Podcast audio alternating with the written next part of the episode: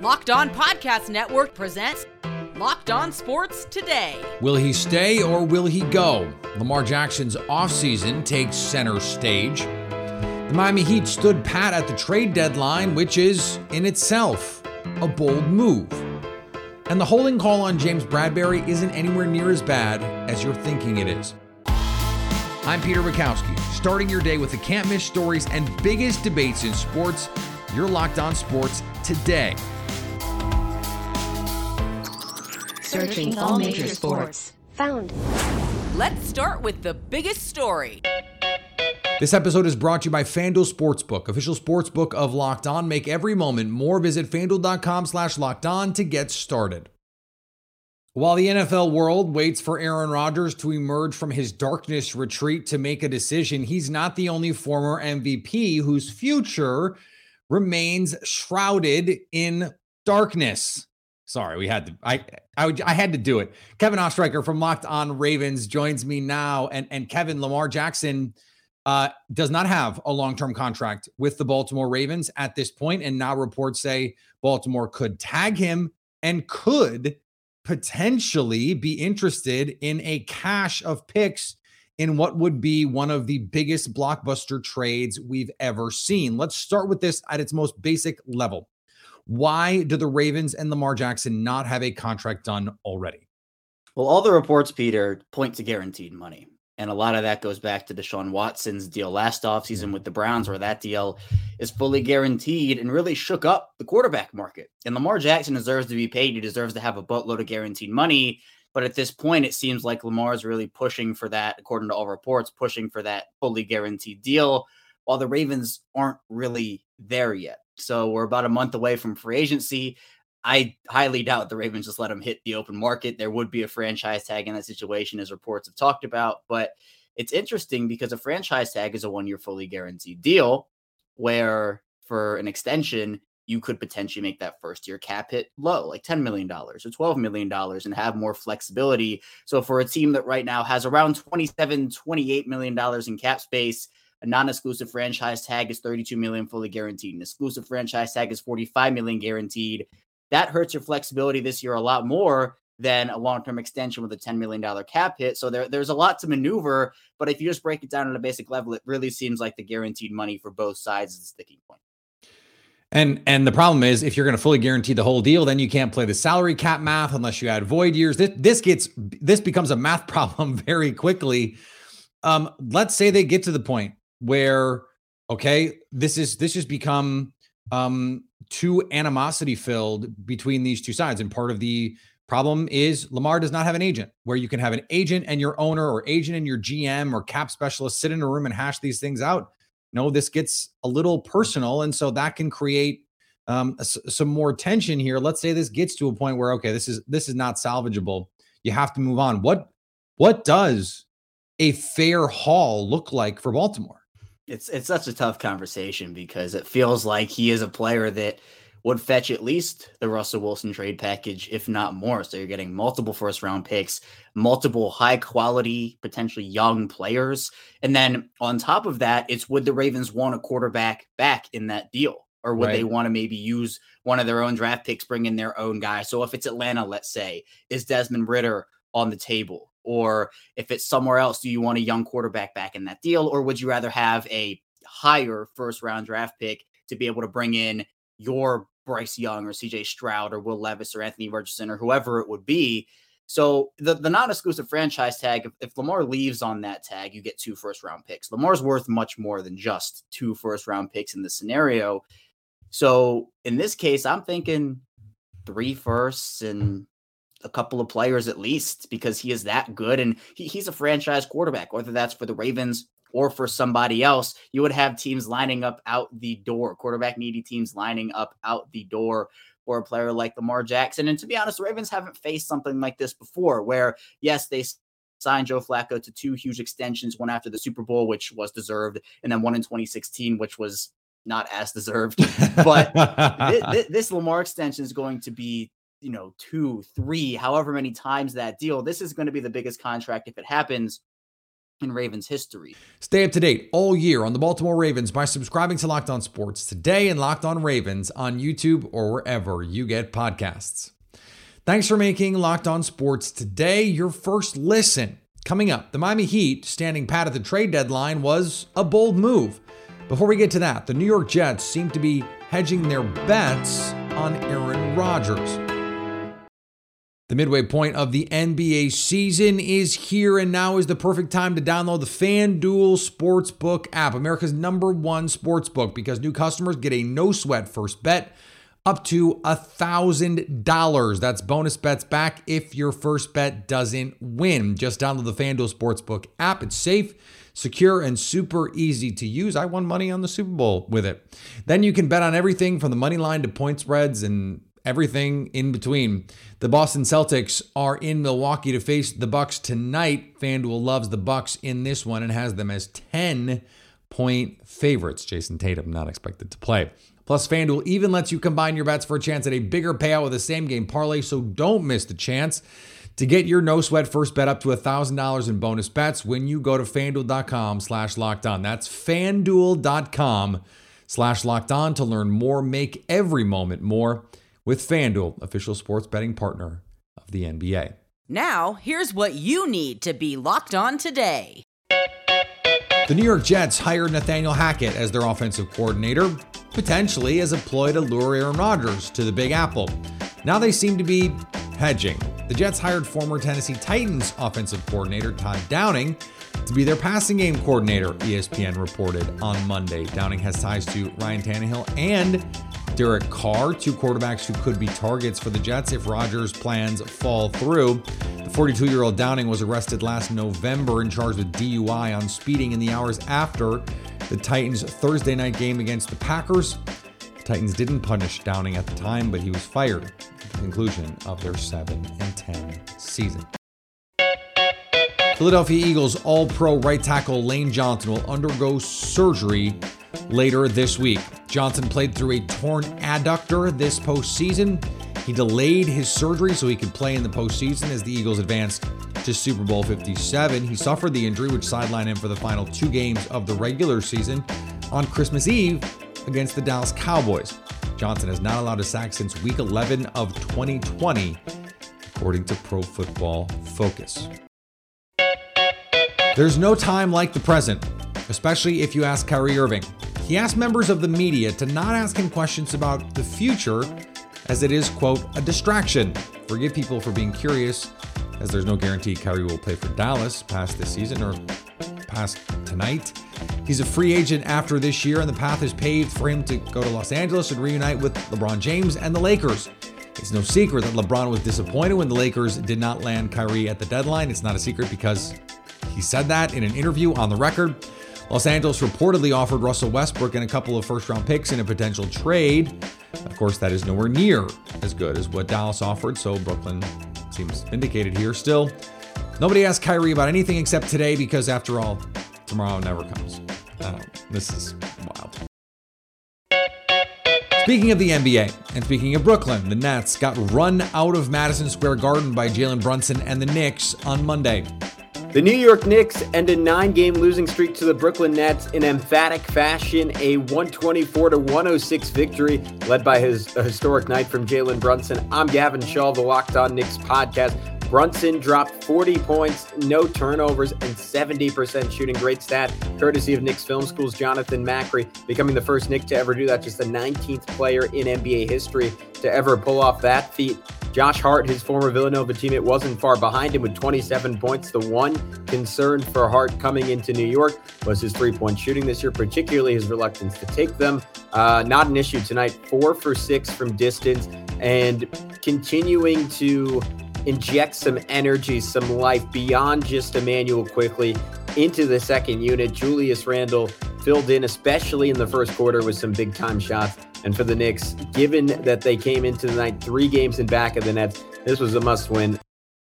The Atlanta Hawks scored 138 and lost to the, oh no, Charlotte Hornets. Hello, friends. My name is Brad Rowland. The Atlanta Hawks fall on their faces up in Charlotte on this Monday evening, falling to the Charlotte Hornets and allowing 144 points. That is a season high In points allowed for the Hawks, it was a calamity defensively throughout the night against the league's worst offense by the numbers in Charlotte. There were some bright spots on offense for Atlanta in this game in particular, and Sadiq Bey made his Hawks debut. But aside from that, uh, the night, the sort of theme of the evening was certainly the defense and how lackluster it was from start to finish. The Hawks did get back to the game down the stretch. They had chances to win in the final minutes, but certainly the bigger uh, takeaways that the Hawks were not able to get stops in this game. We'll have more on this one, the big picture, and more on On Hawks podcast. And on the ice, the Nashville Predators had a bad day at the office against the Phoenix Coyotes. That's exactly the kind of hockey game that makes you want to turn the channel to something else. Nick Morgan here from the Locked On Predators podcast. Preds lose 4 2 to the Arizona Coyotes, a team that absolutely has sucked on the road this year. This game was just boring. I mean, there was no energy, even from Arizona, who wound up winning the game. But for the Nashville Predators, this is a team in the playoff hunt. They're trying to claw their way back into contention here, and yet there was no energy, no urgency. Even at the end, when they had the goalie pulled and you needed to score a goal, there was no like rushing towards the net. There was no any sort of indication that made you think they were pushing for this win at the end.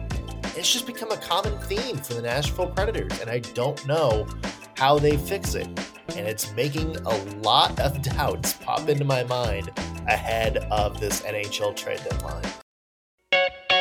Here is another story you need to know. Miami, always a wild card when players could be on the move, but they stand pat at the trade deadline and are cantilevered right on the edge of the play in tournament in the Eastern Conference. They fall to the Nuggets 112 108 in a hard fought game where both teams were down players. Wes Goldberg from Locked On Heat joins me now. And, and Wes, what did you make of Miami's approach to the trade deadline when they were seemingly rumored on a number of big name players? Yeah, look, the Heat are always going to be tied to big name players because that's just partly what the Heat do. And at this point, just sort of what we assume, even if they don't even have any interest in those players, we just sort of assume that they might be after them. So, of course, their name ends up just being sort of in the ether eh, eh, when it comes to Kevin Durant, Kyrie Irving, even smaller kind of players like Zach LaVine and, and guys like that. And ultimately, the Heat didn't make any moves at the deadline. And I think ultimately what we're looking at is just the Heat kind of being in no man's land in terms of um, having a limited amount of assets that they could use in terms of draft capital and good young players, or even just rotation players on sort of positive value contracts um, and and wanting to sort of make a big splash as opposed to maybe minor tweaks to the roster over the last eight months, not just the trade deadline.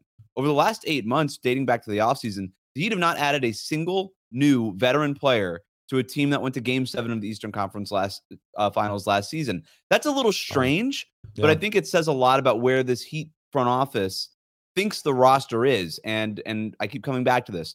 They believe they need a star and they're not willing to move off of any minor assets to kind of make smaller moves around the existing core. So then what is the the the ceiling of this version of the Heat? They'd won 8 straight ahead of this game and had been playing much better basketball after a little bit of a sluggish start. So how how far can they go this year? How good can this team be absent a new star? This this Heat team could go um I, I kind of they're going to be a playoff team, okay?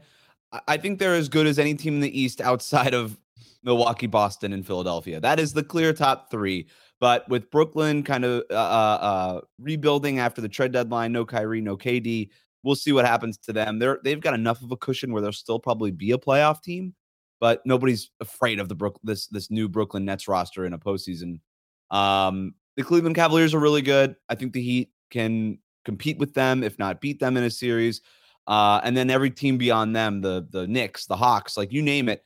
I don't think the Heat are scared of any of those teams, but I think there's a pretty strong ceiling um, as to how far the Heat can go. To me, in the Eastern Conference, it's a three-team race between Milwaukee, Boston, and and Philadelphia. And those are teams with stars. And and right now, the Heat have all-star players in Bam Adebayo and Jimmy Butler, but they don't have the elite level talent that those teams do, nor the depth at this point. What what do you think they are willing to give up in terms of some of those core assets you mentioned? Jimmy Butler and Bam Adebayo, really good all star level players. Tyler Herro, another really good player. But if you want to get a superstar level player, you might have to give up some of or one of those guys in a transaction like that, which hurts your core, obviously. So, as we think of this sort of longer term, is this just like Bam Adebayo and everybody else, or or how do you view the construction of this team? I think it's the former. I, I kind of do think it's Bam Adebayo and everybody else. And and look, Jimmy Butler is is still the heart and soul of this team, and, and you're probably not trading him either. And they love the development that Tyler Herro has made this year. Um, he was out tonight against the Nuggets with, with a knee injury, but for the most part, he's been he's been pretty good for them all year. But they were willing to put Tyler Herro on the table in terms of Kevin Durant negotiations over the offseason. There were some contract stipulations that prevented him from really being in any kind of trades at the deadline before Kevin Durant ultimately ultimately ended up in Phoenix. But I, I think that the Heat were willing to put, you know, Tyler Herro and their other young players, whether it's Caleb Martin, Max Strus, Duncan Robinson, like whatever these kind of role players, they're willing to do everything that they could, other than Jimmy Butler and Bam Adebayo, to get a star, including all of their picks. The thing is, all of their picks just isn't enough picks anymore. Right. Like we're seeing what all the all these stars are going for four first round picks, unprotected swaps in between, uh, a bunch of second round picks now. Like the Heat have one second round pick that they could trade between now and 2029, and it's the one in 2029. Nobody cares about that. Stay up to date all year on the Miami Heat by following Locked On Sports today and Locked On Heat on YouTube or wherever you get podcasts. Coming up, if we're all being honest with ourselves, that final holding call in the Super Bowl was James Bradberry was called for holding, and the Philadelphia Eagles were robbed of a chance to make a dramatic last minute comeback in the Super Bowl. Many have called the penalty egregious and just another piece of evidence to the decline of NFL officiating. Matt Williamson of Peacock and Williamson disagrees. In the world of ref gaffes in the history of the league, it's way, way, way down the list for me. Like, like you said, it probably is like going 65 into 60. I personally would not have thrown the flag because of the situation, and you hadn't thrown them yet. I think there has to be a little bit of a human element to the refing of it, and just say, I haven't called that to this point. I recognize that's a penalty. I'm going to keep it in, eh, keep the flag in my in my pocket for now. The thing that doesn't get discussed enough when it comes to the officiating problems in the NBA and the NFL is replay. Replay has made this so much worse because we sit there for two, four, eight, 10, 12 minutes looking at replay after replay after replay, slowing frame by frame down to the thousandth of the second. And then we expect every call to be right. And if it's not, we freak out because we spent 15 minutes trying to adjudicate the right call. Replay is eating itself. Make it 30 seconds, make it a minute. You look at a couple angles and you move forward. And I understand the Bradberry call was not a replay call, but this is connected. If we're not so focused on the refs, if every replay that, that has to go to a booth review is not 45 minutes long, we're not so focused on the officiating because the goal of the officiating is to keep any game fair. And the role of replay is to make sure that that officiating is also equitable in a way that makes sense for fair play in the game. That means overturning obviously bad calls. If you have to look at the three blades of grass between a player's foot and the sidelines, we've gone too far. And that is why there's so much focus on the officials because we've created an environment where those granules, where something that nuanced and that infinitesimal is magnified. If we stopped doing that, we could actually take some of the focus off the officials and see that 95% of the time they're doing a really good job. But it's that 5%. If we pared back replay and said, okay, we're just going to focus on the obviously bad calls, and there's a shot clock, you have 30 seconds to get the call right. If it doesn't look obviously wrong, we're moving on. I think that makes everything so much better. And we stop focusing on all of this so much. And finally, Alabama is number one in basketball. For the first time in 20 years, the Crimson Tide are atop the AP poll in men's college basketball. Alabama has made a name for itself as more than just a football school. Since coach Nate Oats arrived from Buffalo in 2019, the Crimson Tide reached the NCAA tournament's Elite Eight two years ago, and Oats pulled in one of the nation's best recruiting classes last year. So, yes, you can continue hating on Alabama past football season because they're good at basketball now, too. Thanks for making Locked On Sports today your first listen. Now go find your favorite team's Locked On podcast and make them your second listen. Coming up tomorrow, who will be the next NFL coaching hire? So, at least until tomorrow, stay locked on sports today.